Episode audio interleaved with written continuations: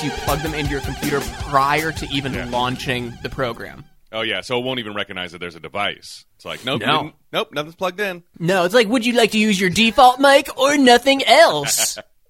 Well, what about the one I just plugged in? Mm-mm, gotta do it. Gotta have it already. you got to be ready before you want to record. What are you, fucking amateur? Record with me, the free recording service. The, the, the, not only that, the free recording service that sells your information. I saw that this week because I'm on like some uh, voiceover work subreddits, even though. I've never attempted to do anything like that. I'm like, oh, I'm going to sub to these, and then I'm going to be a voiceover artist. Like, nope, ignore, ignore all that. But the people Oh were like, God. delete Audacity, it is malware now, or something like that. Yeah, I, uh, I'm, I'm only thinking like, what the fuck else am I going to use? Like, Yeah, I don't have the money to pay 50 bucks a month for a creative cloud. right. I don't know, man. Yeah, and it's it's like all those people probably use Facebook and Twitter and TikTok and everything else that's spyware and malware. So Yeah, what's one exactly. more? What's one more? We're so comfortable with giving our. I know I am. I'm like, who cares? What use it? All I'm going to get is targeted ads for stuff I want to buy. you know? Most likely, yeah. which is great. That's content to me. I don't care. I bought a ton of stuff on on Instagram ads. Yeah, hell yeah. If my phone hears me talking too loud about NASCAR, I'm gonna get a targeted ad that says raise hell, praise Dale. I'm like, yes, absolutely. Yes. Just send me all the targeted T-shirts, like "Legends are born in July" and use Audacity. I would actually wear that shirt. I think that'd be hilarious. It, that's so niche. I mean, you want to talk about niche? Who would get that?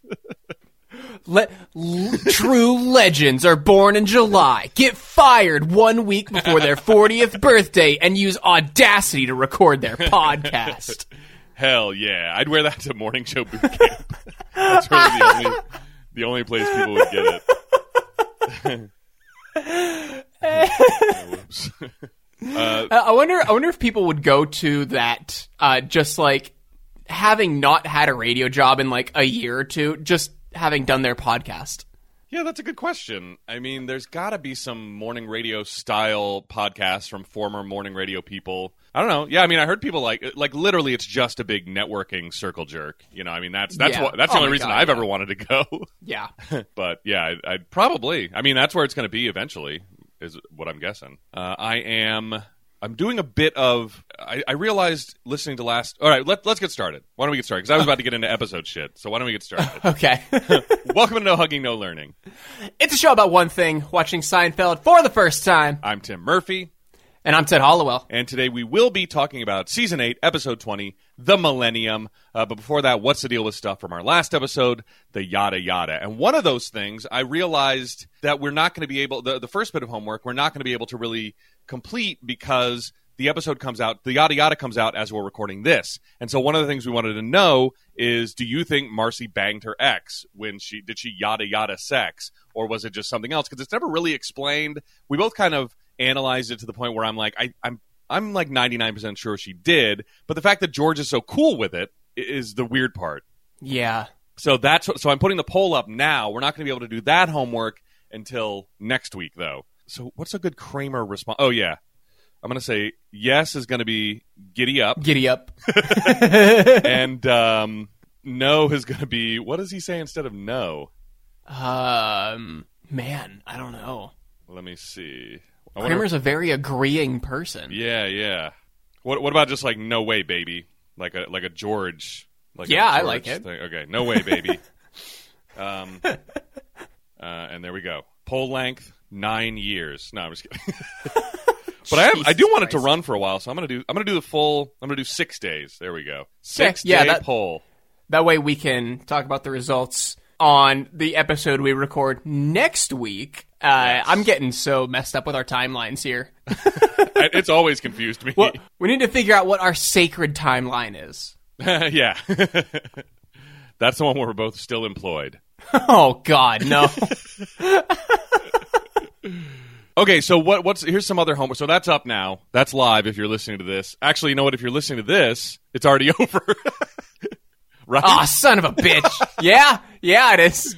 So if you're listening to this, it's already over. Man, this is confusing. uh, and we'll tell you the results next week. It reminds me of this. Totally is is the exact same as that Mr. Show sketch I've probably brought up before when we've talked about our timeline, where it's a guy recording a, a call-in show. But it's a he records it a week Ah, in advance. yes, So yeah. everybody's calling about last week's topic, and nobody's calling about this week's topic. I love that one. that one uh, that one messes with my mind so much. I know it's super easy to figure out, but I'm also Like- not smart. No, so- this week we're Yeah. talking about gun control yeah, yeah, or, or whatever. Oh yeah. It's like, but I'm watching you right now, and you're talking about this. No, I know I recorded it in advance. Yeah, please don't call about that. Call about. yeah, I, I love. He's so exasperated, and he has to stay on. Oh man, that first season has some real gems. I mean, like they just came out of the gate. It was like uh, I think you should leave level of first season. You know, it was like how does someone do this good of stuff in in the first season? Doesn't make sense. You're supposed to grow and evolve. yeah, yeah. Okay, so another episode. Oh, here's uh, so before we actually get into homework, though, here's a like an episode follow up question. In addition to, uh, did Marcy bang her ex? I thought of this week. What do you think Jerry's conversation with Beth was like outside of the church? Like, how do you think? I was like that. How would that go? Like, did he just say you're a racist, leave, or was there like some sort of argument, or because it seemed pretty quick, like before the ceremony even gets started. like he, um, he he, He walks out and quickly dismisses the the whole relationship. yeah, yeah. Do you think he like grabbed her by the arm or something, or like I, I just want to know what was said so quickly, and I, I don't know. Just I would love to see that deleted scene. whether there was a fight, whether she tried to like convince him that like, or did she pull like you know, oh, I, I have black and Jewish friends. I was just kidding. It was it's a joke, you know. Like that's the Oh, common she totally. line these days. Yeah, she totally seems like the person. And g- going back to the Uber drive I gave to this Yeah. one dude, he's like, "I'm not racist, but." Yeah, yeah. She that's that's probably the line that she pulled. It was like, oh my, it was a joke, bro. Oh my gosh, it's like you don't even get humor. That's what people do these days when they get called on a, a super racist tweet or something. God, Oh my gosh, you don't get jokes. You don't get my biting satire. it was a joke, bro. It was a total goof. Oh my gosh. it's a fucking prank, bro. Come on. Yeah. One little bit of homework, actual homework that we had was what is the profession with the highest suicide rate? Because Tim Whatley says it's dentists. And I found a CDC report that a lot of people pull their numbers from that was released in 2018, but it was mm-hmm. from it was numbers from 2015, and the data was only taken from 22 states. So take it uh, for what you will. Yeah. Yeah. And also, they provide suicide data at the highest level of major occupational groups. So that splits the entire U.S. workforce into just 22 occupations. Uh, I know.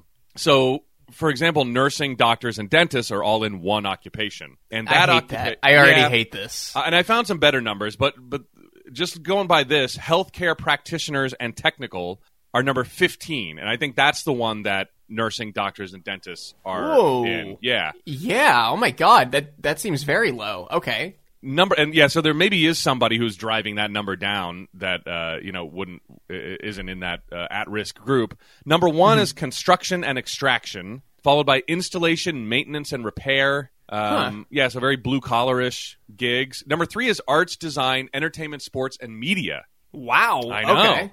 Number two, baby. number three number three Oh, number three, Yeah. baby. number four is transportation and material moving so like truck drivers i guess uh, Yeah. number five is production what does that mean what does that even mean? If Yeah. you if you produce something, then you are number five on the list. like, are, are we talking about like producing a Justin Bieber song? Yeah. Are we talking about producing a five star meal in a in a restaurant? You can produce anything you want. Yeah, or like factory workers. Maybe Yeah. they're all lumped Yeah. into that exact same. Maybe they're all lumped into number five there. Everyone who produces is Yeah. lumped into number five. Yeah. It's almost like that's literally every job, you know. um, it remi- that reminds me of the the speech from Better Off. Was it? Oh, that's uh, how funny is that? The, I think the movie is Better Off Dead, and he's like, I don't want to, I don't want to sell or buy anything that's. He's talking about. Uh, someone asked him what he wants to do after he graduates. He's like, I don't want to sell or buy anything that's produced. I don't want to produce anything that's bought or sold. I don't want to buy anything that's sold or produced. It, it- it's funny. He goes on this like weird little rant uh, about that. but so this is according to uh, the website Mental Health Daily, and they found these numbers, I believe, from the National Institute for Occupational Safety and Health.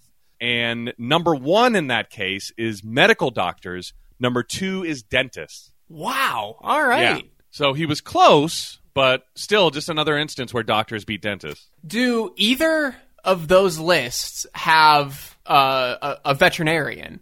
Oh, you know what? I wonder.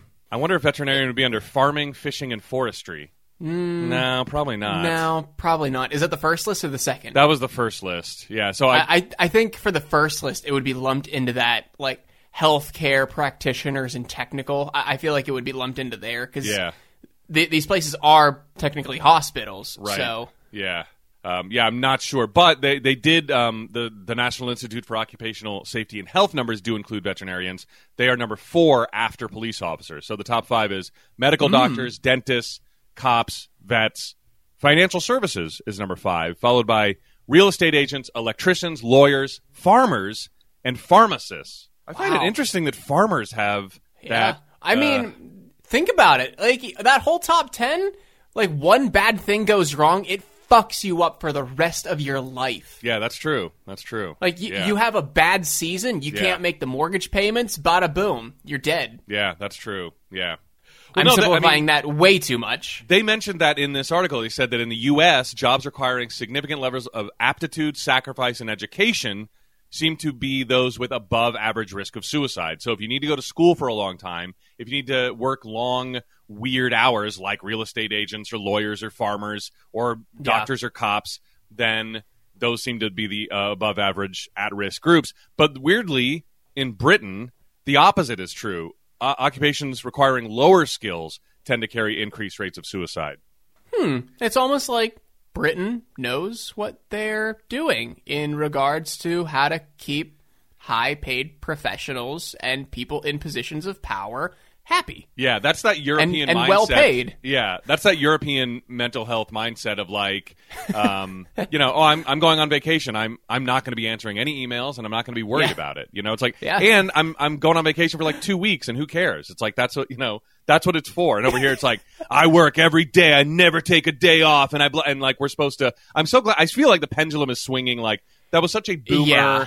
Early The- the Gen fuck- X mindset. Yeah. The fucking like hustle mentality. Yes. Like you, you, there's 365 days a year. How many are you working? 366. Yeah, I'm yeah. like, shut up. I don't want to work seven days a week, four weeks a month, 12 months a year. Yeah, so take your days off. I guess that's the lesson here. and and I do I, what a good- what a good rejoin point. and I do love that. Um, yeah, I do love that the pendulum is swinging the other way, and and young millennials and Gen Z are going like, no, that's that's a perk. Paid vacation is something we all agree upon, and I don't care if you think it sucks. I'm, uh, you know, I'm taking the days off that you give me. Yeah. Uh, so let me see. Oh, Mickey's parents, Mickey Abbott's parents, uh, they come into the church. I totally recognized the dude, and when I found out who it was, I was kind of embarrassed that I wasn't able to place him in at least one very famous trilogy that has come up on the show, on our show, um, a little bit. But let me talk about Mrs. Abbott first. Mrs. Abbott was played Okay. by Jill St. John. She is still alive. She's 80, and she's best known for playing Tiffany Case, the first American Bond girl of the 007 franchise in Diamonds Are Forever. Whoa. Yeah. Uh, she was also in a movie called The Lost World, not Jurassic Park 2. Uh, it's just it's just The Lost World. Uh, Tender is the Night, Come Blow Your Horn. Uh, and she got a Golden Globe nomination for that movie. I've never heard of it, but uh, she was also in The Concrete Jungle. She was on TV a ton in stuff like Batman, uh, Rowan and Martin's Laugh-In, Heart to Heart, The Love Boat, Fantasy Island, Magnum PI. And Dr. Abbott, DDS, was played by Robert Wagner, who is also still alive, and he's 90, and he is an American actor of stage, screen, and television, which is still a screen. I don't know why Wikipedia put it that way. He's known for starring in the television shows It Takes a Thief, Switch, and Heart to Heart. Uh, he later had a recurring role as Teddy Leopold in the TV sitcom Two and a Half Men, which I, I never watched, so I didn't know that. And he made 12 guest appearances as Anthony DiNozzo Sr. on NCIS. In films, Wagner is known for his role as number two in the Austin Powers trilogy. Oh my god. Yeah, yeah. Maybe it was the eye patch. You know, maybe he needs the eye patch for us to recognize him. But I Wow. was like, oh man, of course. Fucking legend. Oh my god. He was number two? That's great. I know. Yeah, and uh, that's probably where I recognize him from. But he was in, I mean, the the original Pink Panther, The Towering Inferno, uh, Airport seventy nine, and I mean, he's just one of those actors that's been in a ton of stuff. And Oh, so, so all of these like great old movies, Yeah. and then you recognized him as number two, Yeah. from the Austin Powers trilogy. that's definitely the like the most yeah recognizable role that probably I was thinking. Uh, one million dollars is not actually a lot of money right now. That was such a funny gag. I mean that that movie is just like just it's got so much funny stuff that has been so played out that you just forget how funny it was the first time you saw it. You know, uh, one million dollars. Uh, so weren't weren't they supposedly working on an Austin Powers four like I don't know, fifteen years ago? probably, I mean that thing was still making money. I'm pretty sure. I wonder if you could still do that, Hmm. or or I or I wonder if they've like had a draft of Austin Powers four, and it's just been like sitting in a drawer, and it's filled unknowingly to them, filled with canceled comedians and jokes you can't say anymore. Like like Mike Myers takes the draft. Of Austin Powers 4 out of his desk drawer, opens to page one.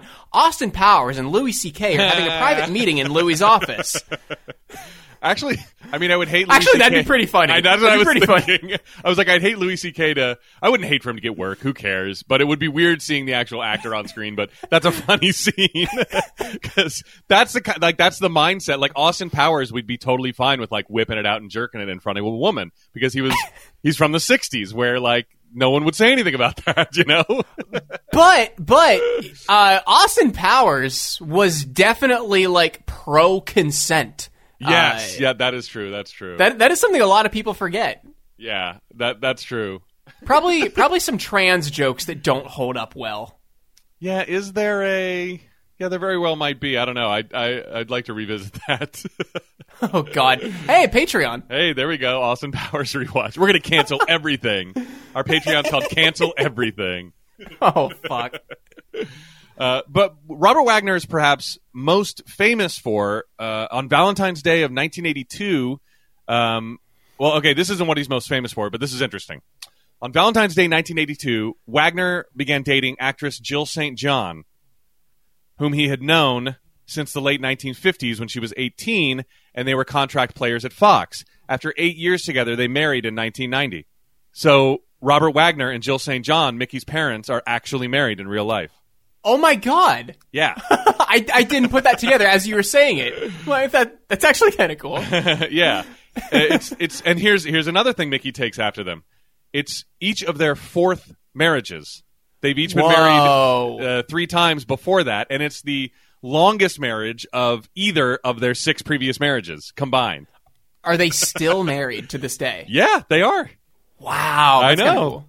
Uh, and they co-starred in six films between 67 and 2014, and they share credits on nearly a dozen stage and screen productions in all. So I thought that was really cool that not only did they get Robert Wagner for some unknown reason, because I was like, well, maybe it's explained why Robert Wagner. No, there's no. There's no rhyme or reason. They just wanted Robert Wagner and they got him. But I think it's cool they also got Robert Wagner's real life wife to play Mickey's make believe mom. But perhaps most infamously, here's the other thing I know Robert Wagner from. In 1956, when he was 26, he started dating 18 year old Natalie Wood, very famous actress uh, at the time, Rebel Without a Cause, stuff like that. They were married from 57 to 62. And Natalie's sister Lana has claimed publicly that the reason behind the couple's first divorce was that Natalie caught Robert Wagner with another man. Ooh. Yeah. Now they they remarried in 1972. Then on November 29th, 1981, I was uh, three months, four months old. I don't know. I wanted to do the. I was almost. Let me see. July, August, September, October, November. I was almost five months old. I was just about to celebrate my fifth uh, month birthday. Um, Natalie Wood drowned near the yacht Splendor while it was moored Oh, near man. Catalina Island. Also on board were Robert Wagner, Christopher Walken, who was co-starring with her in a movie at the time, and the Splendor's captain. The case has been very mysterious ever since. It's actually been reopened and amended a few times, whether she you know, went for a swim after dark, lost her way and drowned or whatever. In 2018, the LA County Sheriff's Department named Wagner a person of interest in the investigation into Wood's death. Wagner has denied any involvement. Uh, he did say they got into a, an argument that night, but that's as much, um, you know, that's as much as he's ever really said. But yeah, that's perhaps what he's most infamous for is being on the boat when when Natalie Wood drowned. Uh, what? Okay, that's all the homework that we had. Uh, here's some other trivia and tidbits from the episode. Karen's dad is played by Jerry Maren, so another famous parent. He's an American actor who played a member of the Lollipop Guild in The Wizard of Oz. Oh, I, I thought you were going to say he's Mark Maron's dad. that would be amazing. No, it's En, unfortunately. okay. that would be a sight. Like every time he mentions his dad, to picture uh, this guy, Jerry Maren. but he became the last surviving adult Munchkin following the death of Ruth Duccini in 2014, and he was also the last surviving cast member with a specifically identifiable speaking or singing role. Oh, So he whoa, was the okay. last person in the Wizard of Oz to be living. That Man. like there wasn't a background extra or somebody like somebody who definitely was on screen talking or singing. Uh, he died in 2018 at 98. Wow. Yeah, yeah. Long life. That's really cool. Yeah. Let me see. Oh, Peter Mehlman and Jill Franklin were nominated for an Emmy for Outstanding Writing in a Comedy Series in 97 for this episode, which is good. Because I, 'cause I, I remember remarking on, on how much I loved the writing and how it was so snappy and in a way that maybe Seinfeld isn't even uh, well known for. Because it wasn't just repeating the same word over and over again. I felt like there was more to it. Uh, the episode's co writer, Peter Mehlman, got inspiration for the episode's Jerry story when an old friend of his made a Jewish joke. He was momentarily offended, but then he remembered that his friend converted 20 years before, and then he started to wonder if it had taken that long for his friend to feel comfortable making Jewish jokes. This led him to contemplate the notion of someone making Jewish jokes almost immediately after converting. Okay. Yeah, that is pretty funny. Like when is when is too soon? When is it acceptable to make these jokes? Though in previous episodes, Dr. Tim Whatley had a thick head of hair, actor Bryan Cranston had shaved his head to play an astronaut in the movie That Thing You Do, and his hair hadn't grown back. And that threw me for a loop because, as much as I love that movie, I was like, when do they go to space? I was like, wait a minute. so if you've forgotten, like I have, uh, Bryan, I thought that was like that thing you do 10. Like, they're not going to go to space until.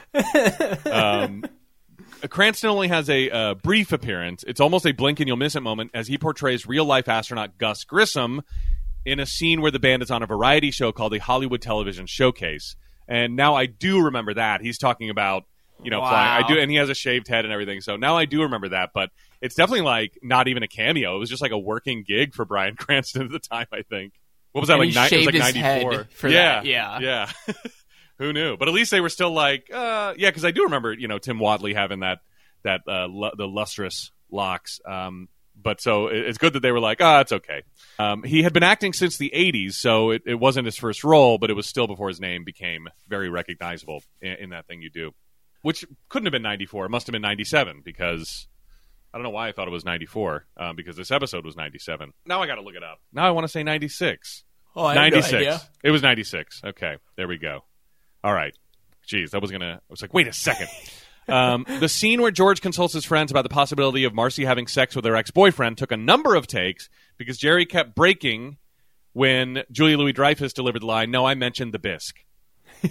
and you can even see him doing the trademark Seinfeld almost breaking smirk, but I think that always fits into situations It- it- like this because you would really smirk does, if your yeah. friend said something like that. You know? Not complete breaking into laughter, but you know, definitely the little the little Seinfeld smirk he does. In an illustration of how much higher Seinfeld's budget was in later seasons, the set with the urinals was constructed just for this episode's cold open. Holy fuck. Yeah, I know. That- why? I don't know, especially because they've shot on a set with urinals before when Yeah. Rob Schneider was on. Uh, that's the one instance I remember. So I'm like, what was wrong with those urinals? Uh, the episode was allowed by NBC to run longer than the usual 23 minutes. I, I, I read that it's well over 26 minutes, at it, and its slightly above average length was boasted about in promos. So just kind of like they did, I remember them doing with this, this with The Office, like supersized episodes. You know, it's like we put all the deleted scenes back in, and it's like you know 40 minutes or something like that, or or, or 31 minutes, something like that. Uh, but this Yeah. one was well over 26, and so in syndication, an edited version of this episode airs, cutting out several small scenes and dialogues, including that cold open with Jerry and George, additional footage with Kramer and Mickey trying to impress their dates during dinner. So I have a feeling it's that. Um, you know, oh my, my wife, my aunt has taken ill. I mean, that scene where they're like going back and forth. Oh, I like your shirt too. Uh, and other uh, weird minor extensions. But we did watch. Don't worry, we did watch the full length version. Oh, Um, good, good. Yeah, it's on the season eight DVD and on Hulu and on on Google. I'm guessing. So it was on Hulu, and now I'm hoping it'll be on Netflix. Uh, this is the first time the internet is mentioned in the series. Really? Yeah, I guess they were like, "Oh, it's '97. I guess we better start talking about the internet." Doesn't seem like it's going away. Got to talk about this newfangled internet thing. but let's make jokes about how it's kind of like. Don't know, don't worry. This whole thing will go away in a couple of months. Yeah, it's still a punchline, but we better mention it. Uh, it's going to super date the episode, like because no one's going to remember what it is.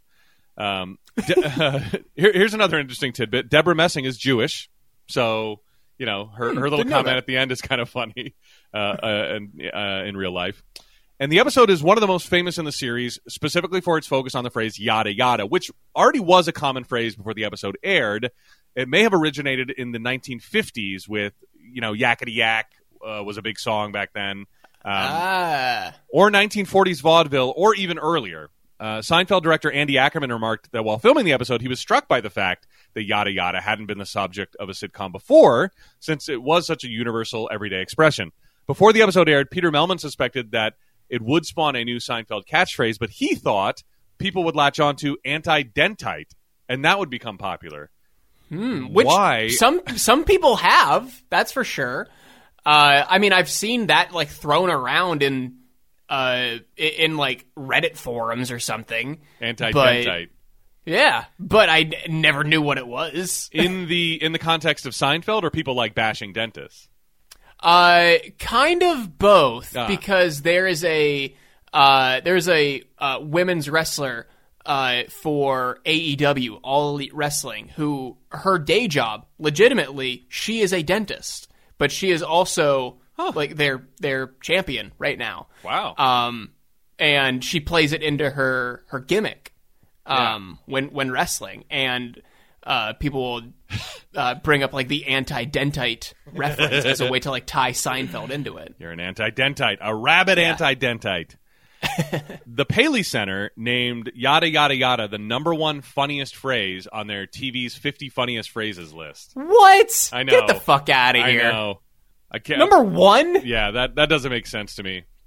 I wish I knew what the other ones were. I should have. I should have looked them up. 50 funniest phrases. Ugh. Yeah. Oh, it is TV's funniest. Okay, let me see. Yada yada yada's number one. Let's see. Number fifty is Hello Newman. Number two is Annoyed Grunt from The Simpsons. Wow. Yeah. Okay, that that should totally be number one. I agree.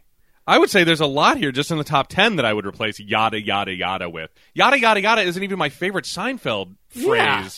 Number three is How You Doing from Friends. Number four is A from Happy Days. Number five is Wild and Crazy Guys from Saturday Night Live, which is not as funny as Boomers thought it was.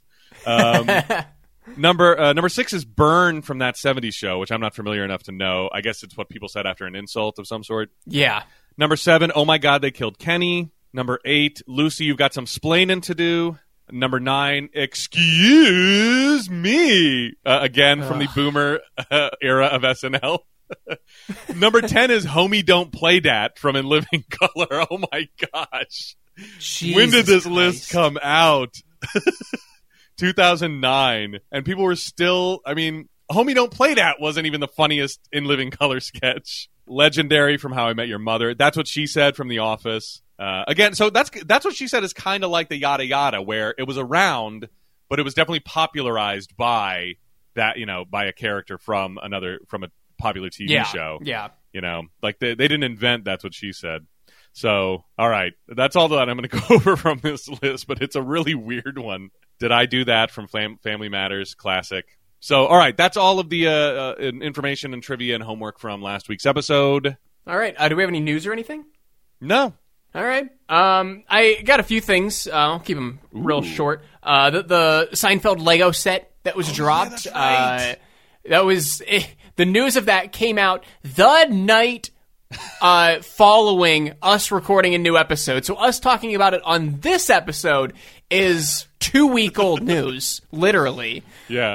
Um, a- as of tonight, if you're listening to this episode the day it comes out, it's two weeks old. It happened two weeks ago. I'll drop this link in the description of this week and last week's episode if you want to go check it out. But uh, nominations for the Best of Pittsburgh 2021 awards are open. Um, I'm not sure what uh, award we are uh, available. I think it's just get. best I- podcast. Okay, cool. Yeah, go nom- go nominate us for best podcast. One of us lives in Pittsburgh. Yeah, and and while you're there, I mean, you might as well. I think it'd be just super funny if I got some votes, uh, since I'm not working for the radio station anymore.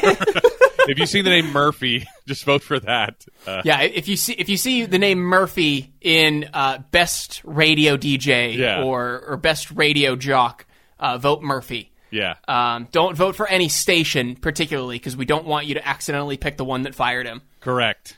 Oh, did you see the thing I tweeted? One of my friends sent me this. Uh, the photo that someone put of George through a face app where he was bald with a beard. Yes. Yeah.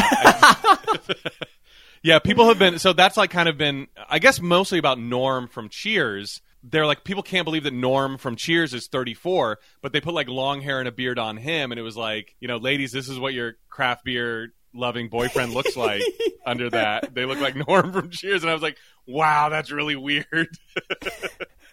But yeah, like I, I was looking at some of the replies of like the photo of George, and they're like, "Yeah, I would." oh yeah, yeah. yeah, it's Oh man. it's funny how you know i mean they don't look like they're in their their mid to late 30s or whatever they're supposed to be but like when you put them in modern clothes it's like oh or or modern hairstyles or whatever it's like Yeah. wow i guess it's just fashion you know time is just fashion Uh, all right. If you've never listened to this show before, we are not a research heavy show, despite the last, oh, fuck, 38 minutes being exclusively homework and bullshit.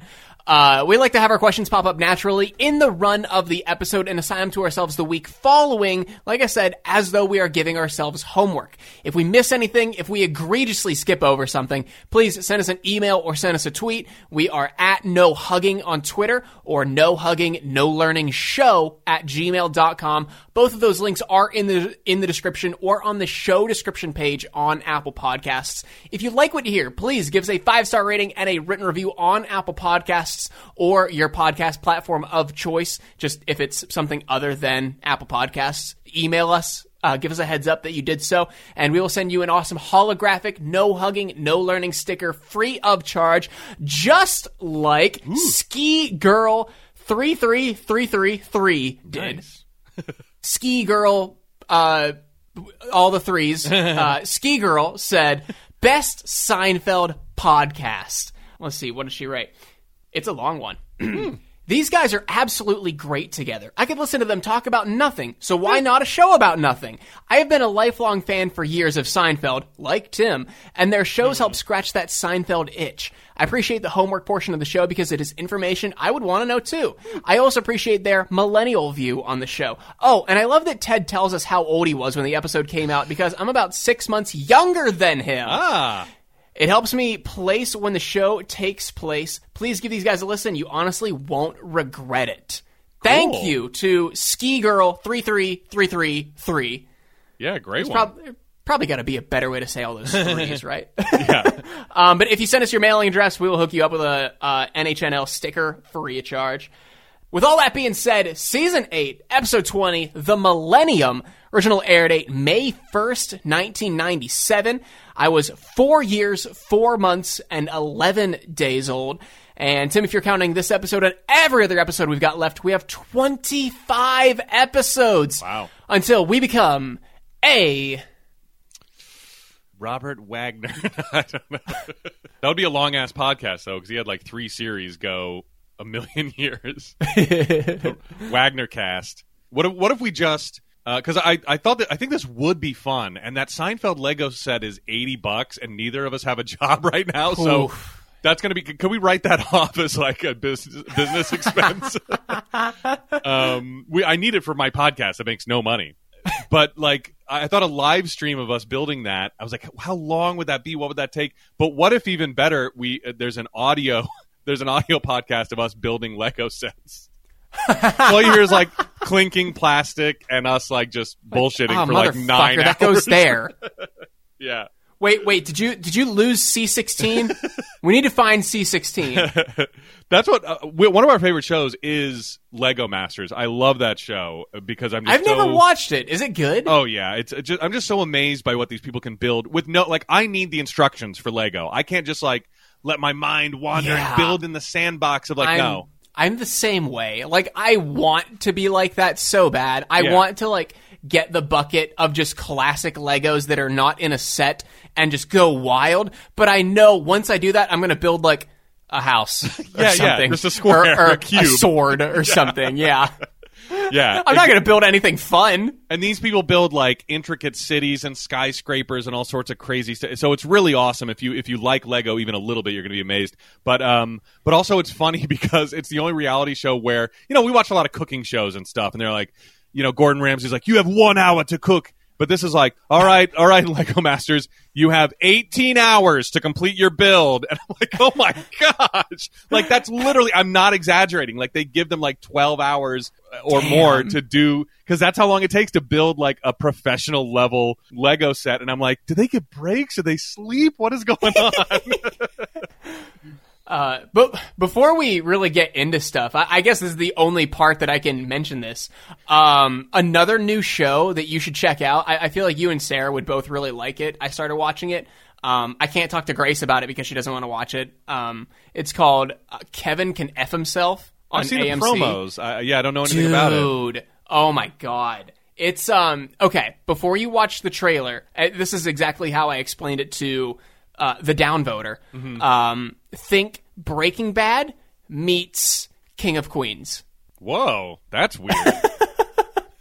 It's a show that centers around the wife's point of view, and anytime you're in like her viewpoint, it's this like gritty, dark series. But anytime like she's around her husband and you see like what her husband is doing, it's this like bright and happy laugh track sitcom. weird. Yeah. Wow. It, it it's weird. I've never seen anything done like it before. I'll have to check it out. Uh, the first, uh, you can check out the trailer, and the first two episodes were actually posted on YouTube Oh, okay. together in, in one video. It's a, it's like a 45 minute show. It's it's good. I would highly recommend it. Awesome. I will look into that. Um, okay, is that where I come in? I Is think so, yeah. Okay. Go for it, man. All right. Uh, we start with a cold open, and unlike uh, other cold opens, this one gets us right into the plot or one of the plot points of the episode. And Elaine is in, I called it like a world clothing store. We're going to find out it's a very specific uh, world clothing store. And she's being ignored by the clerk. Uh, the store is called Putumayo, P U T U M A Y O. And she gets the clerk to hang up, and the clerk's like, Can I do something for you? She's like, Oh no, what can I help you with? She's like, Nothing. You just lost a customer. And she throws the uh, sandals that she wanted to buy on the counter and then goes to storm out, but instead of a push door, it is a pull door, and so she slams right into it. There were no jokes in this entire opening. There wasn't one joke. You're right. That's as close as they got, is the door thing. I was waiting for it. I'm like, oh. A- a- and she just stormed out without like the clerk saying anything, without Elaine saying anything. I'm like, oh, is this going to be a weirdly serious episode? Uh, I think she really should have pulled a. I think you should leave. I was here yesterday. It goes both ways. Exit and then just push the door as hard as you could. we just speaking of TV shows that are not Seinfeld. By the way, we finished. Have you watched season two yet? Oh, I finished it uh, by 10:30 a.m. on July 6th. Yeah, it's it's pretty it's pretty weird. Uh, My my buddy put it a good way, the one that introduced me to it the first time around, and he was like, "It's not angry guys this time; it's sad guys." And I was like, "Yeah, Yeah, really yeah. That's like that's weird. I mean, if you if you're uh, taking uh, corncob TV guy Yeah. out of it, Yeah, yeah, that's true. And uh, the guy talking about Dan flashes. Yes, yeah, yeah.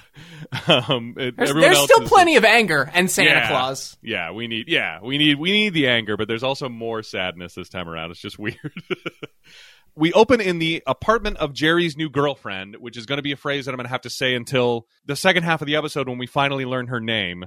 We didn't get it right until that that moment. No, we Sometimes don't get it in and I until miss it. We don't get it until her stepmom is in the car. Yeah. Um, so we open in this apartment, and Jerry's new girlfriend is Lauren Graham. Do you, do you recognize her? Yeah, wasn't she in like uh what was it, Gilmore Girls? Yeah, yeah, she's Yeah. one of the Gilmore girls.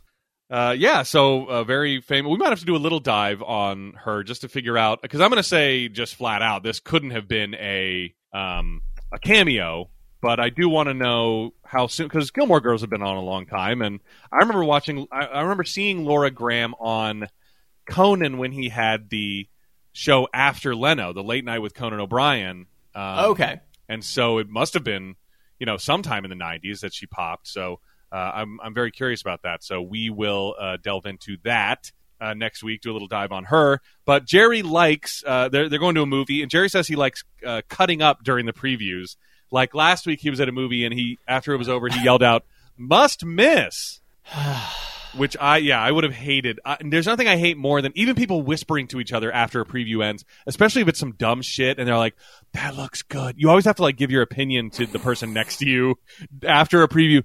That looks good. I want to see that. That doesn't look good. I don't want to see that. And I Well, hate. now I hate I'm overhearing that. embarrassed.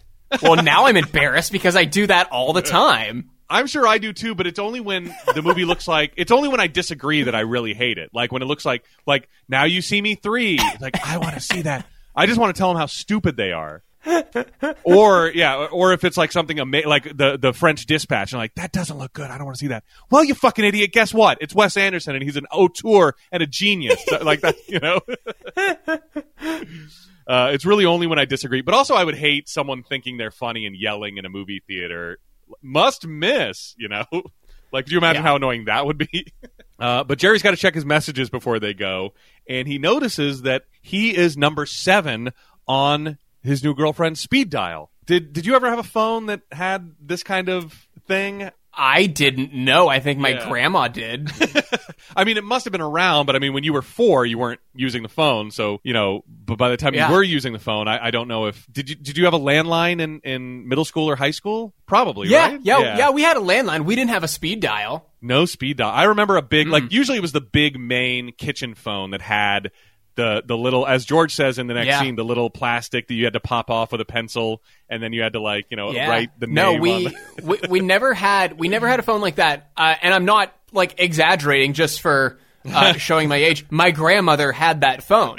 Um, but we did have in our kitchen as our main landline phone. We did have the giant 20 foot corded phone, so you could walk around the whole kitchen. Yeah, yeah.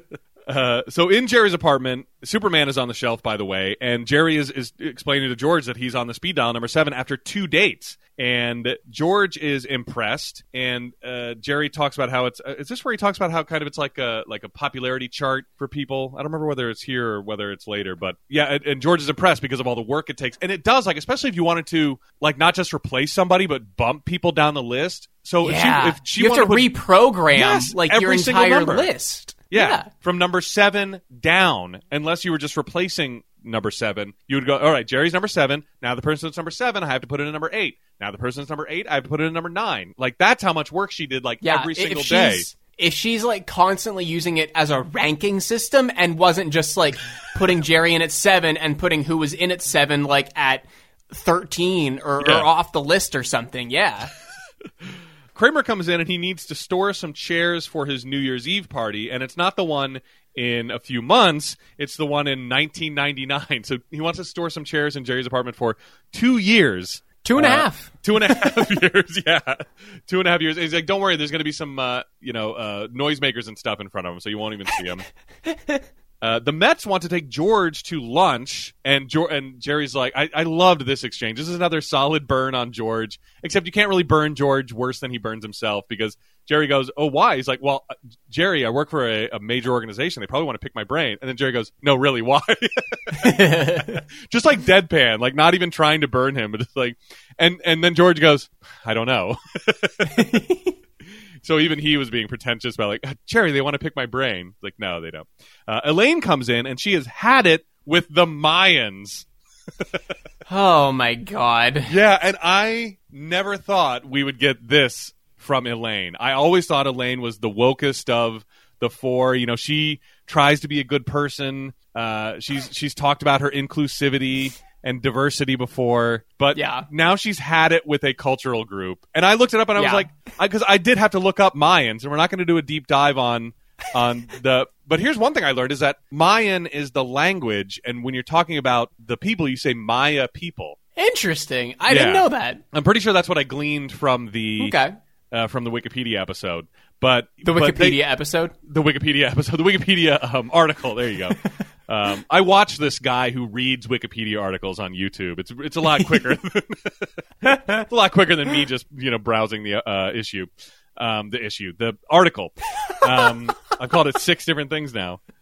Um, but but I learned that there are still people around who do categorize themselves as Maya. I guess. Now I feel Okay. weird saying Mayan. I, I just want to say Mayan again. I don't know if it's right or wrong, but I guess it would be similar to calling people English, but like, pe- Yeah, 'cause because- people speak English, but like people would be British, you know, Yes, or yeah. American. and because it mainly refers to a region. So here's another thing that I didn't know is, is that like the people who you would call the, the, so the ancient civilization, the ancient Mayan civilization, like they didn't really have they weren't uh, connected enough for like for people who study that kind of thing to say you know like oh they had a, they had an interconnected series of governments and and stuff like no they were like really it was really tribal like they weren't really together but they but they were all of the same uh, uh, cultural or ethnic group so yeah but but so it was really just a region that's like Guatemala and Peru and like uh, and, and stuff like that. But there are still people who identify as as Mayan, which again I'm going to say I, I forget whether it's right or wrong. It's just so much easier to say because it's our parlance, you know. But you, but when I, when I heard that, I was like, is that like an ancient civilization that has died out? And like, no, not really. So Elaine has had it with an entire ethnic group. Jesus Christ. Yeah, I know. and Kramer says, uh, and she was trying to buy. Here's the other thing: she was trying to buy Hirachi sandals, which I don't know. I mean, I guess that's uh that's Mayan fashion of some sort, but I've never really. I remember the first time I heard that was in a Beach Boys song, "Surfing USA." She's wearing Hirachi sandals too, and I, as a kid, I never knew what they were saying, and I still don't know really what they are. But Kramer says uh, the better store for Hirachis is Cinco de Mayo, which it makes me think, makes me wonder if stores that sell, I guess, only Mayan fashion, which was that like a huge trend in '97 or something. Oh my god! I have no idea because there were two in Manhattan, in this neighborhood of Manhattan, that sold Mayan, and and they have pun names just like uh, back stores. It seems like because one is Putumayo, which doesn't mean anything, but Cinco de Mayo is definitely a pun name for a Maya store. And Kramer's friend Marcelino told him about it, and he's 164th Mayan. Uh, and then Kramer brings some balloons in, and this was just this was hilarious because Jerry's like, Kramer, those balloons aren't going to last two years. He's like, oh no, those are my everyday balloons. I love that. that's uh, that's just like so in character for Kramer. He goes and buys like a giant giant balloon bunch every single day. Those are my everyday balloons. Unless he's addicted to sucking helium, that might. I hope that's not the Hmm. case. Yeah, That could be it. or maybe does does nitrous float? I don't know if it does or not. I don't think it does. maybe they were nitrous balloons, and he's going to get blasted in a second. he gets blasted on ten nitrous balloons, giant nitrous Jesus balloons. Christ. Pretty sure his head would explode Yeah. if he did that. Yeah. Now we know why Kramer has, has seems like he has a screw loose. He's addicted to nitrous. There's uh, there's a reason people do nitrous out of whippets, Yeah. not full balloons. over at Monk's, which that's where George is having his meeting with the guys from the Mets, which is pretty weird. But maybe it's not because I looked it up and, and Monk's, or, or this is where Tom's restaurant is. I don't know if Tom's restaurant and Monk's are supposed to share the same location, but Tom's restaurant is easily a 30 minute drive with tolls from Shea Stadium where the Mets were playing in 97. it's 45 minutes if you want to avoid the tolls, and it's like an hour long subway ride. And so these guys, but I'm like, maybe they went all that way because of what this meeting is about. They don't want to be spotted or seen in their in their home, you know, anywhere near Shea Stadium because the Mets guys are offering George more or less head of scouting, except they can't really offer it to him. They can't make an offer while he's under contract with the Yankees. So George asks if he has to get. He's like, so I have to get fired, and they're like, I did like their bit about like uh, we're, we're, we didn't say that. We're not saying it. If we did say it, we didn't say. I I did like that little bit, even though it's like just stereotypical Seinfeld. I thought these two guys Yeah. pulled it off pretty well. So, do you think did they film this in New York instead of L.A.? No, Okay, why? Because you said this was at Tom's Oh restaurant. well, no, I, I just went by. I, like I don't know what monks actual address is, you know. Okay. But Tom's Gotcha. restaurant is the exterior from Monk's, you know. Yeah, yeah. So it's it's definitely the LA lot, and but the exterior shot, I was like, well, how far is? I mean, it seems weird, a to have a business lunch at a coffee shop where what's that going to be like, fifteen bucks for the three of you? You know, it's like if if two Major League Baseball organizations are talking, like go to Tavern on the Green or something, you know, for lunch. But I'm like, they must have wanted to meet in secret, really far away from Shea Stadium. Um, but I was just wondering, like in in the universe of the show, how far the Mets offices Oh, gotcha, are gotcha. from Okay. Monks, you know, and so I just had to use Shea Stadium, which isn't around anymore, but uh, the the Mets still play on the same site um, at Citi Field, and then also Tom's Restaurant. But like, but like, I just don't know if Tom's Restaurant has the same address as in universe Monks. But for this for our for this purpose, we'll just say it does. And so up in Jerry's girlfriend's apartment. Uh, Jerry is, is late picking her up, and not only that, but he took her to a bad restaurant the night before, and he's going to make it up to her tonight. Just has to check his messages. And here's one thing that hit me kind of. He's like, "Yeah, let me check my messages. Maybe a nicer girl called." Is what Jerry ah. says as she's walking off. I'm like, "Fuck you, Jerry, Jesus Christ. man." Another full scene where I was waiting for any, literally any joke. well, the joke was maybe a nicer girl called. The joke was Jerry's misogyny. I, I guess. Holy fuck! But like, he walks in and like, yeah, the, the remark she has about the restaurant is. Uh, someplace nice this time. Yeah, like, yeah. I'm sorry, I heard good things about Mongolian barbecue, which which got a laugh from the audience. I'm like, what is funny about that? Is it is it funny because he said place and a food? yeah, I, I didn't notice that. Is that the joke? Yeah. Uh, I, I did not notice that either. But he pushes number seven, and Jane answers. And he notices that he has been bumped to number nine. Uh, over in Putumayo, Elaine pulls a "How do you like them apples?" on the store clerk, banging on the window and showing that she went somewhere else uh, and bought Hirachi sandals at Cinco de Mayo. And as Elaine says, "Sales commission by bio."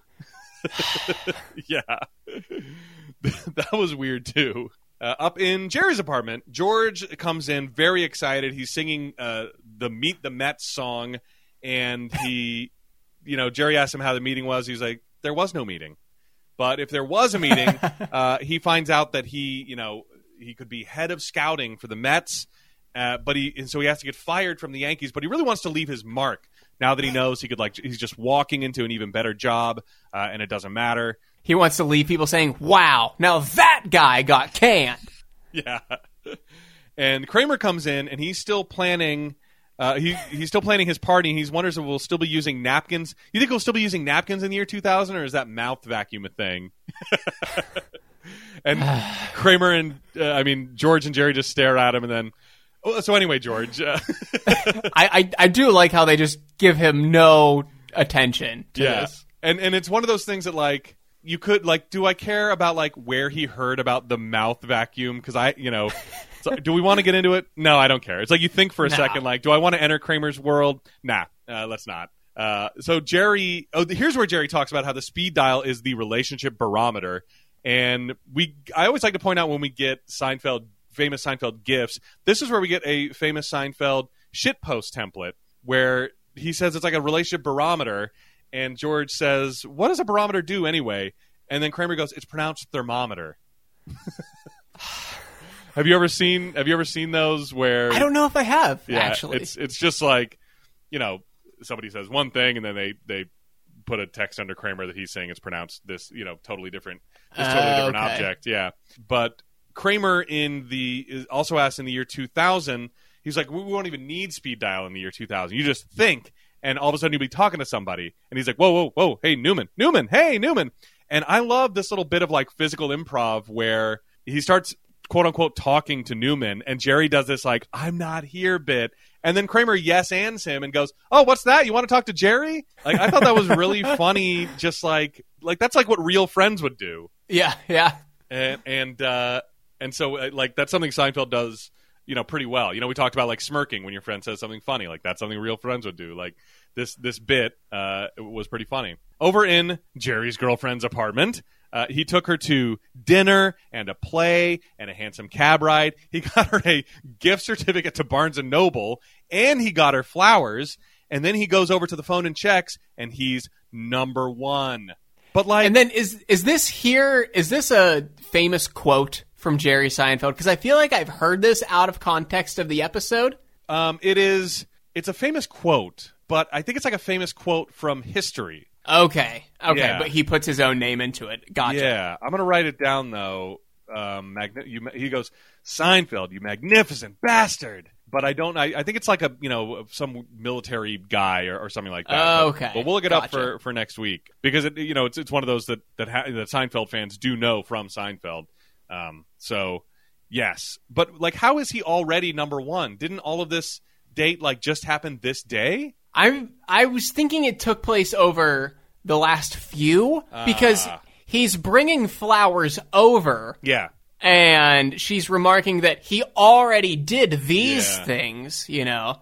so maybe so like their I, I, Friday I wouldn't night think date that was like yeah, dinner maybe this is play. like Saturday. Yeah, and maybe he's bringing flowers for their Saturday night date. Yeah, yeah, that seems because I was like, how is he already number one? He ju- they they just got back and she wasn't over at the phone. Yeah, and we know from a future scene, it still has not been a full week that she has known Jerry. Yeah, uh, over at Yankee Stadium, George comes into a meeting.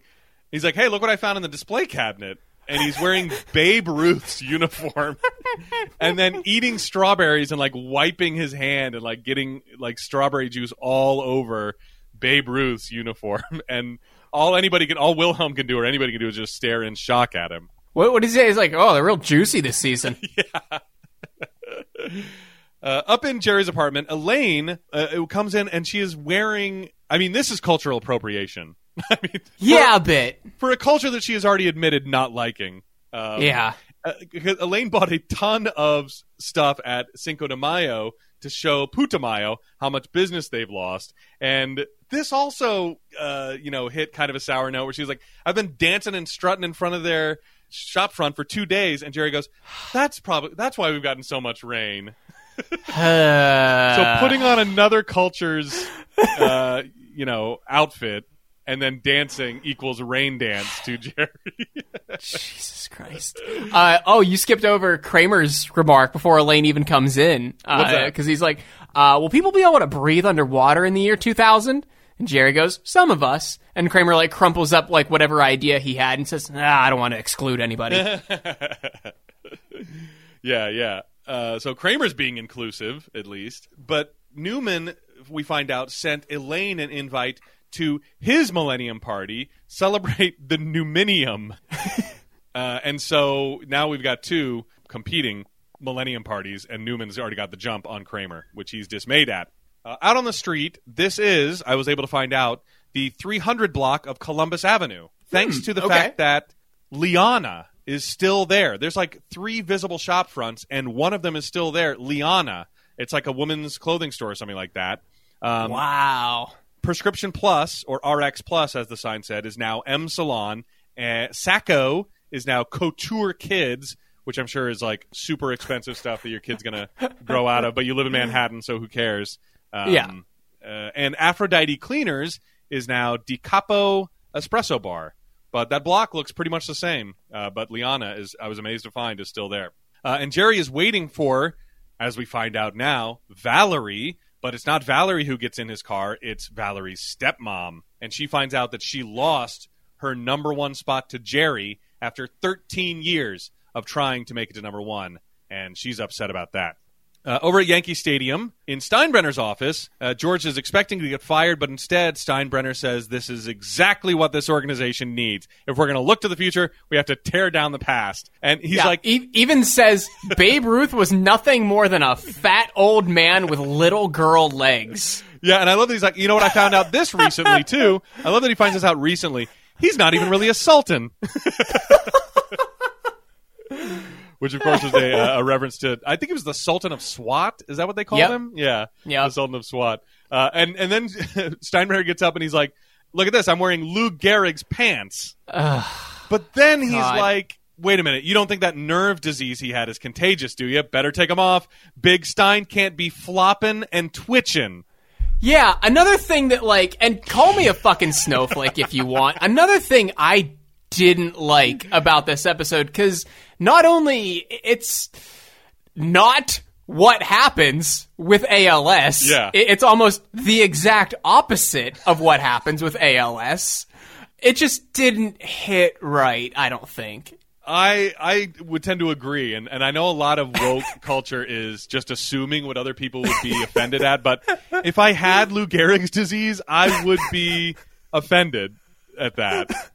Like, oh, you know, Flopping and twitching around. Yeah, and, like- holy shit. and like 1980s HIV mentality where nobody knew how you co- like. Do you think Lou Gehrig's disease is contagious? Can you get it from wearing someone's pants that has Lou Gehrig's disease? I'm like, oh, jeez. Yeah, you're, you're right. This is the same mentality as like, well, can can I get AIDS from hugging a man? exactly, exactly. Yeah, it's like that that level of. uh uh, I mean, uh, you know, I, I would like to think we left that kind of mentality behind in the '80s, but but Ted, I don't want you to catch my vaccine shedding, so I won't hug you, so that you don't get my vaccine shedded onto you. Motherfucker. Yeah, yeah. So uh, some people haven't evolved. some people haven't evolved past that level of thinking. So over at Valerie's. Uh, by, by the way, I do I do have to point out, uh, you know, how much I do love it when he calls himself Big Stein. I, I do like that. Oh yeah, yeah, that is good.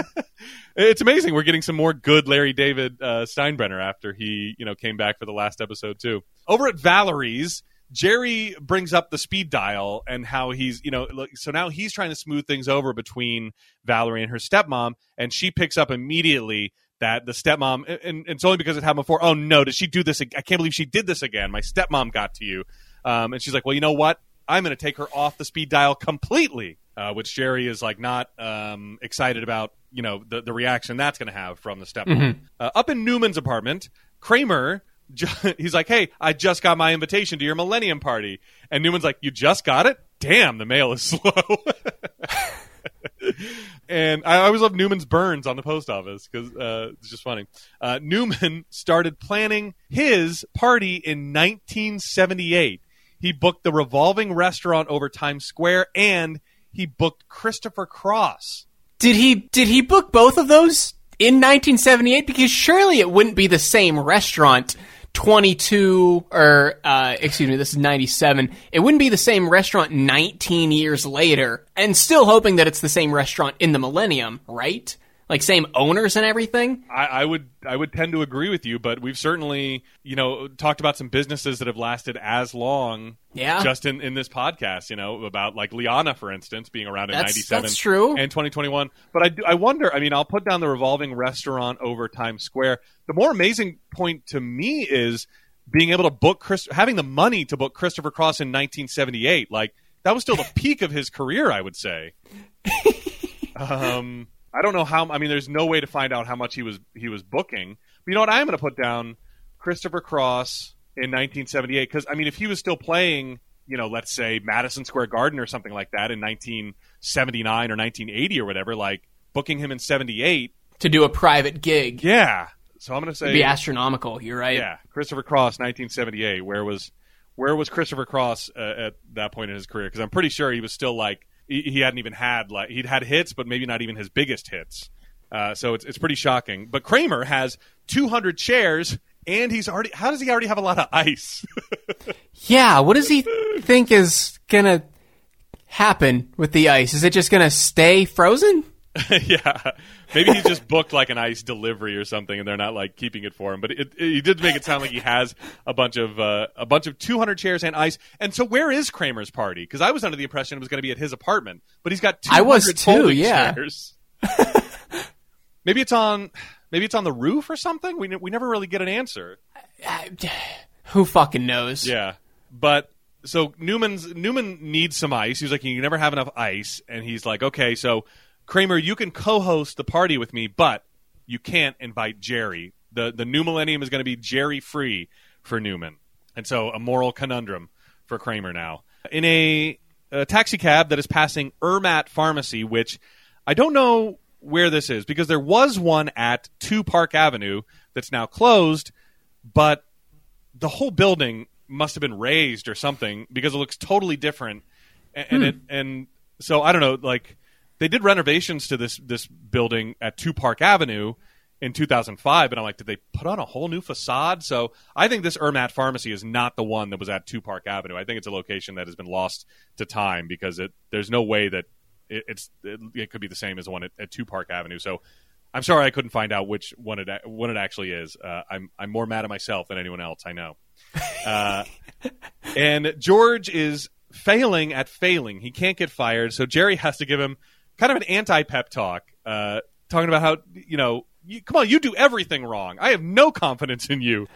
and then he ends it by saying, "You suck." And George is like, "I know."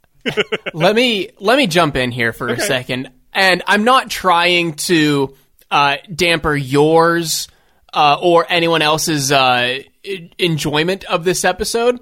Um, this was the first genuine laugh I had watching this episode. wow. Yeah. I, I don't know if I was like just in a grumpy mood. I didn't feel like I was in a grumpy mood whenever I started watching it. I did. I had just watched Conor McGregor break his leg, so maybe that had something on my psyche. uh, but like we're what 15 minutes into a 22 minute episode, and I get my first laugh in a fucking throwaway scene in a taxi cab. But like George saying, I can't do anything wrong. That that got me. That got me. Yeah. Yeah, that is that is funny. I, I'm certain that I already had laughed a ton in this episode. Although, I mean, it's it's not one of my favorites. But you know, we'll get we'll get to our full review at the end. But uh, that that's pretty surprising because I thought there'd been some you know some uh, already some chuckles from me. In Cinco de Mayo, Elaine is hassling the cashier about uh, trying to put Putumayo out of business when the clerk from Putumayo comes out and informs Elaine that she actually owns both stores. And I had to rewind this and put captions on to figure out that she says her name is Gladys Mayo. Yeah. So her last name is Mayo. It has nothing to do with Mayan people at all. N- not only that, but did you see the visual gag as they zoom out once her name is revealed? The poster. The poster that says Putumayo presents while she's in Cinco de Mayo. Yeah. So not so not only does the same person own both stores, they're run as like sister stores promoting each other's events Yeah, and sales, mystery. I would imagine. Yeah. No. They're not. They're not designed to look like competitors. Like they are sister stores. uh, and so, yeah, Elaine is Elaine is now dismayed at that. Uh, over at Valerie's stepmom's house, she has invited Jerry over. Well, under the pretense that Valerie's going to be there too, but Jerry finds out that Valerie's not coming as the stepmom starts seducing him. I think I've seen this one before. Yeah, this looked very familiar. Young stand-up comic gets seduced by step milf. Yeah, and she's like, "Why don't I put you on my speed dial at number three? And uh, Jerry uh, realizes what the situation he's in, and he runs off. But yeah, this is this is this was pretty funny, just in just in today's context. Yeah, yeah. Uh, one thing, how did she know Jerry's number? Because she starts like saying it Yeah. to program it into number three. How does she know what his phone number is?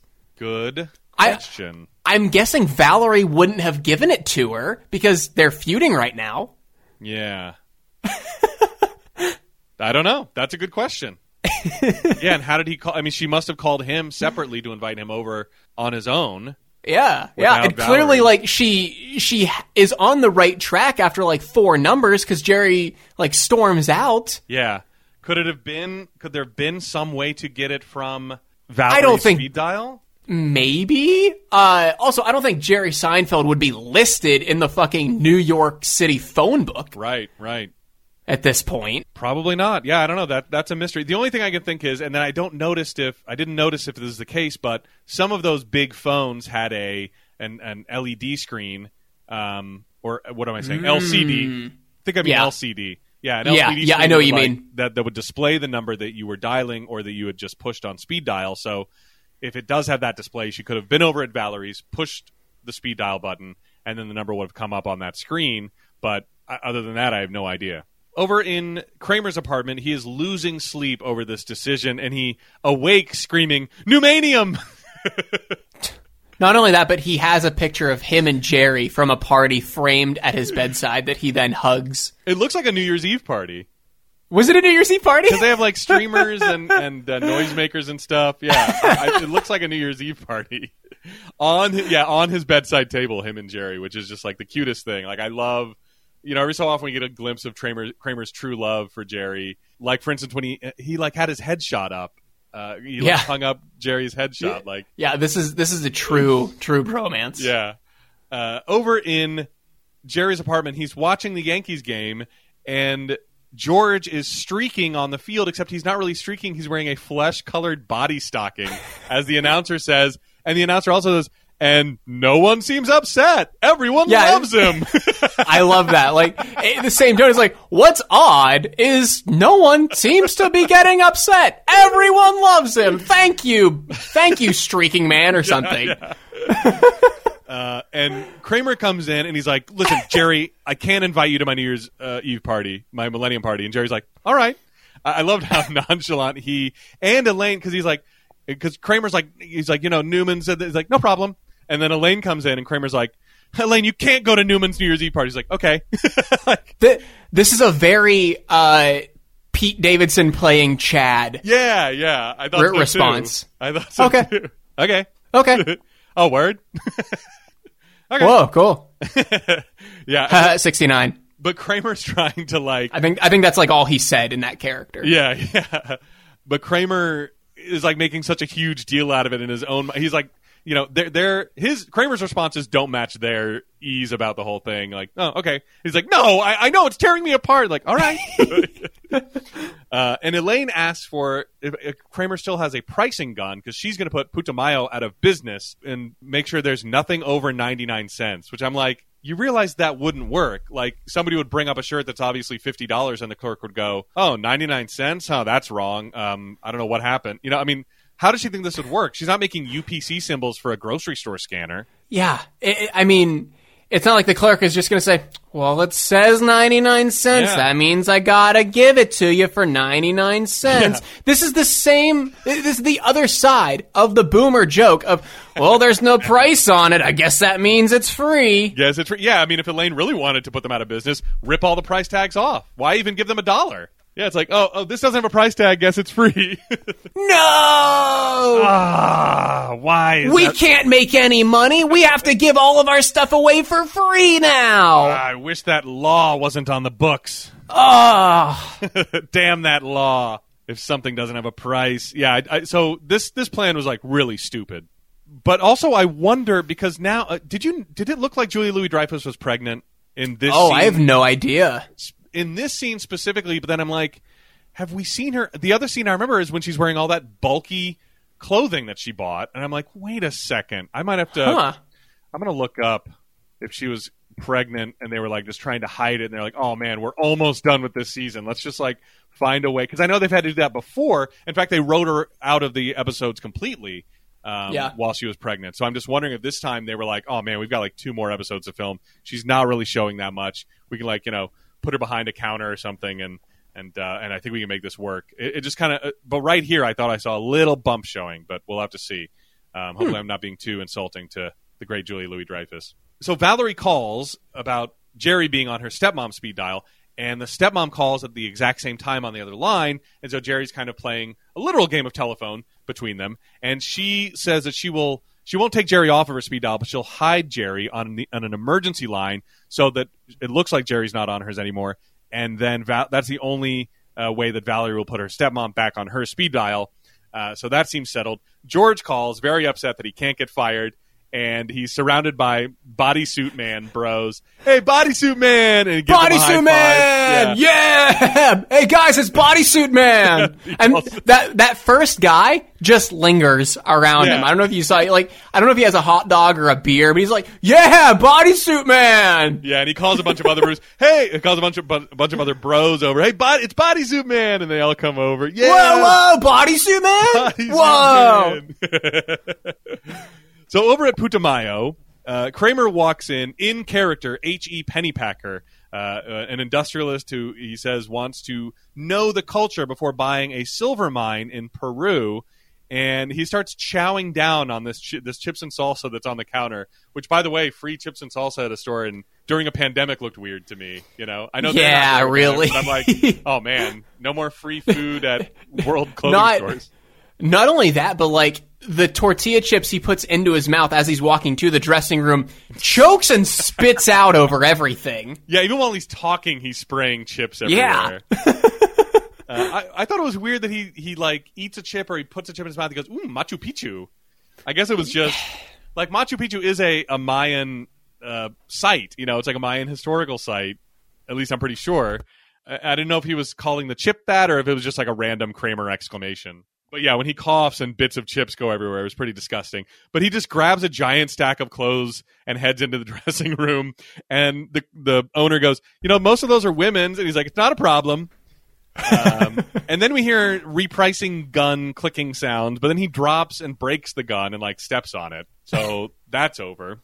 Which the door or, or the curtain for the changing room doesn't go down to the floor. The clerk could definitely see this. Yeah, yeah. You know, She could definitely see and hear what everything that's going on back there. it, it's not like the changing room was in the back of the store, away from everything. yeah, it's a very small store too. It's very small. Over at Yankee Stadium, George is now in his car doing donuts, towing the World Series trophy by a rope and shouting into a bullhorn, calling everybody in the front office morons and uh, stuff like that. Your triumphs mean nothing. That was one of my favorite bits. I, I did like the line, I fear no reprisal, extension 5170. yeah, yells at us. I am George Costanza, fi- extension 5170. but I liked your triumphs mean nothing. I like that. That's that was kind of cutting. So back at Putumayo, Elaine comes in to check on Kramer with what's taking so long, and he broke the pricing gun, so he's told her he's moved on to Plan B, and that's to take all of the silica gel packets out of the clothing. He's like, with the moisture, these clothes won't last five years. he thinks it's Which- diabolical. Yeah. Which something I didn't know is silica gel a brand name? I I don't think so. I thought it was just a. Uh, I thought Yeah. silica was Well- the element. I thought it was too, but he calls them desiccants. He doesn't Yeah. call them silica gel. I think silica might be like Band Aid or Frisbee. Interesting. I pass a silica mine or I pass some sort of production facility when I go home to Virginia, and I'm like, "Hey, you guys make all the packets. We'll we'll look up uh, we'll look up silica gel, see if it's a brand name or or what." But yeah, I guess I guess I just always thought it was what's inside that little packet is silica, but I don't know what that is. I just took it for granted.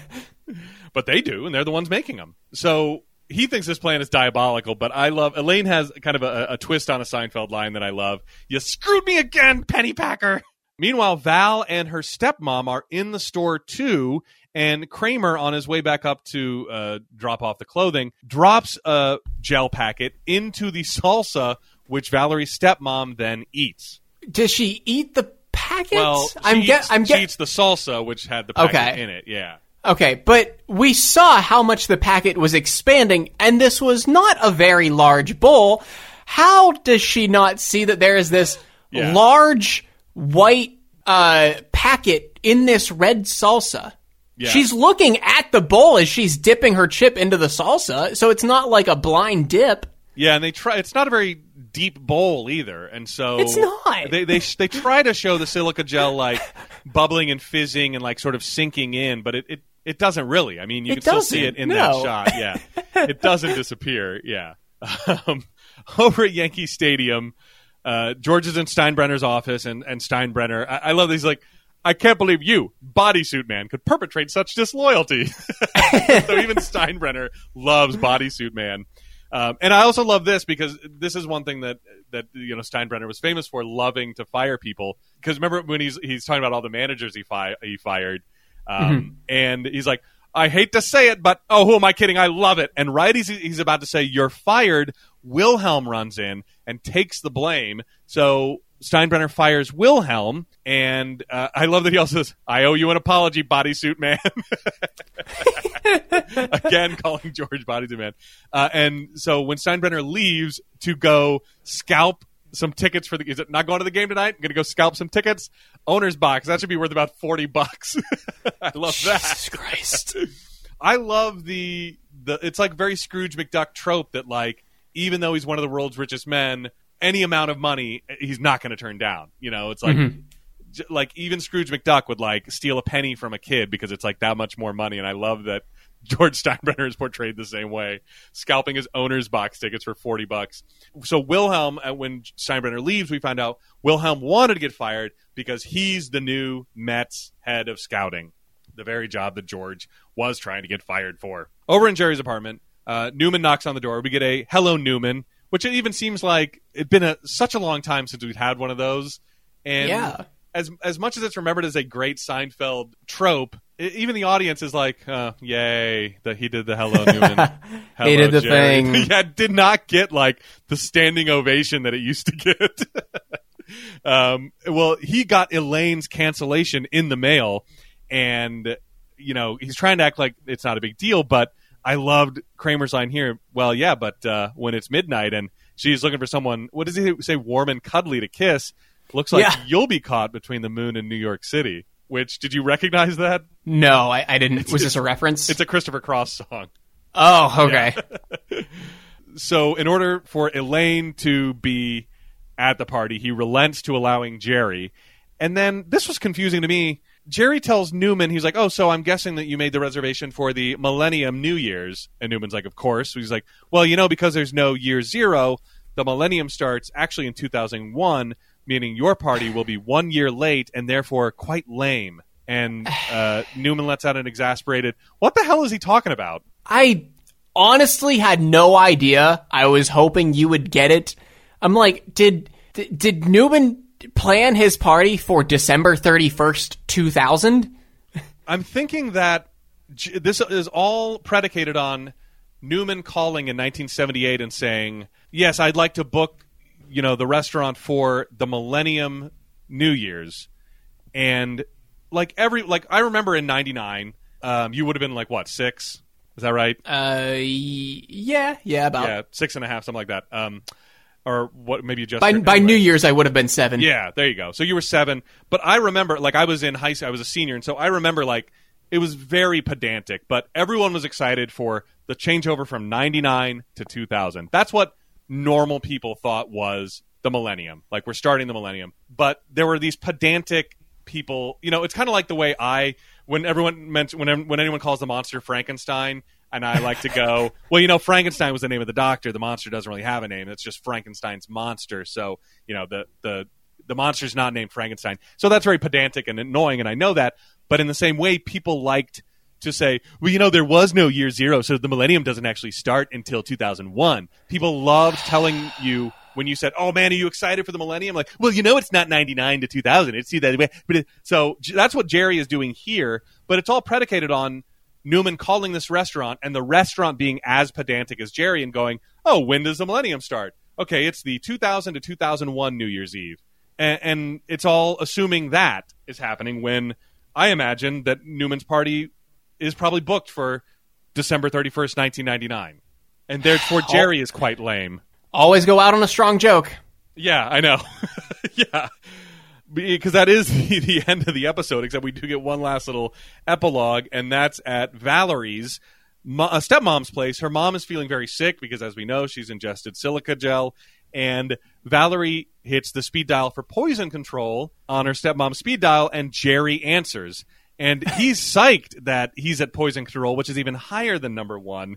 Uh, and Valerie hangs up on him, and we do get an audio stinger uh, which we haven't had in a while, but it does seem to be something here in the second half of season eight. And that's Newman's exasperated hiss. I don't know what you'd call it from when Jerry told him that his party is going to be one year late. Oh, I was wondering what that was. I'm like, Yeah. I, I couldn't even place it. It's that weird little. If you didn't, if you weren't able to place it, you might think it's like Valerie's stepmom dying or something. It does kind of sound like. Yeah.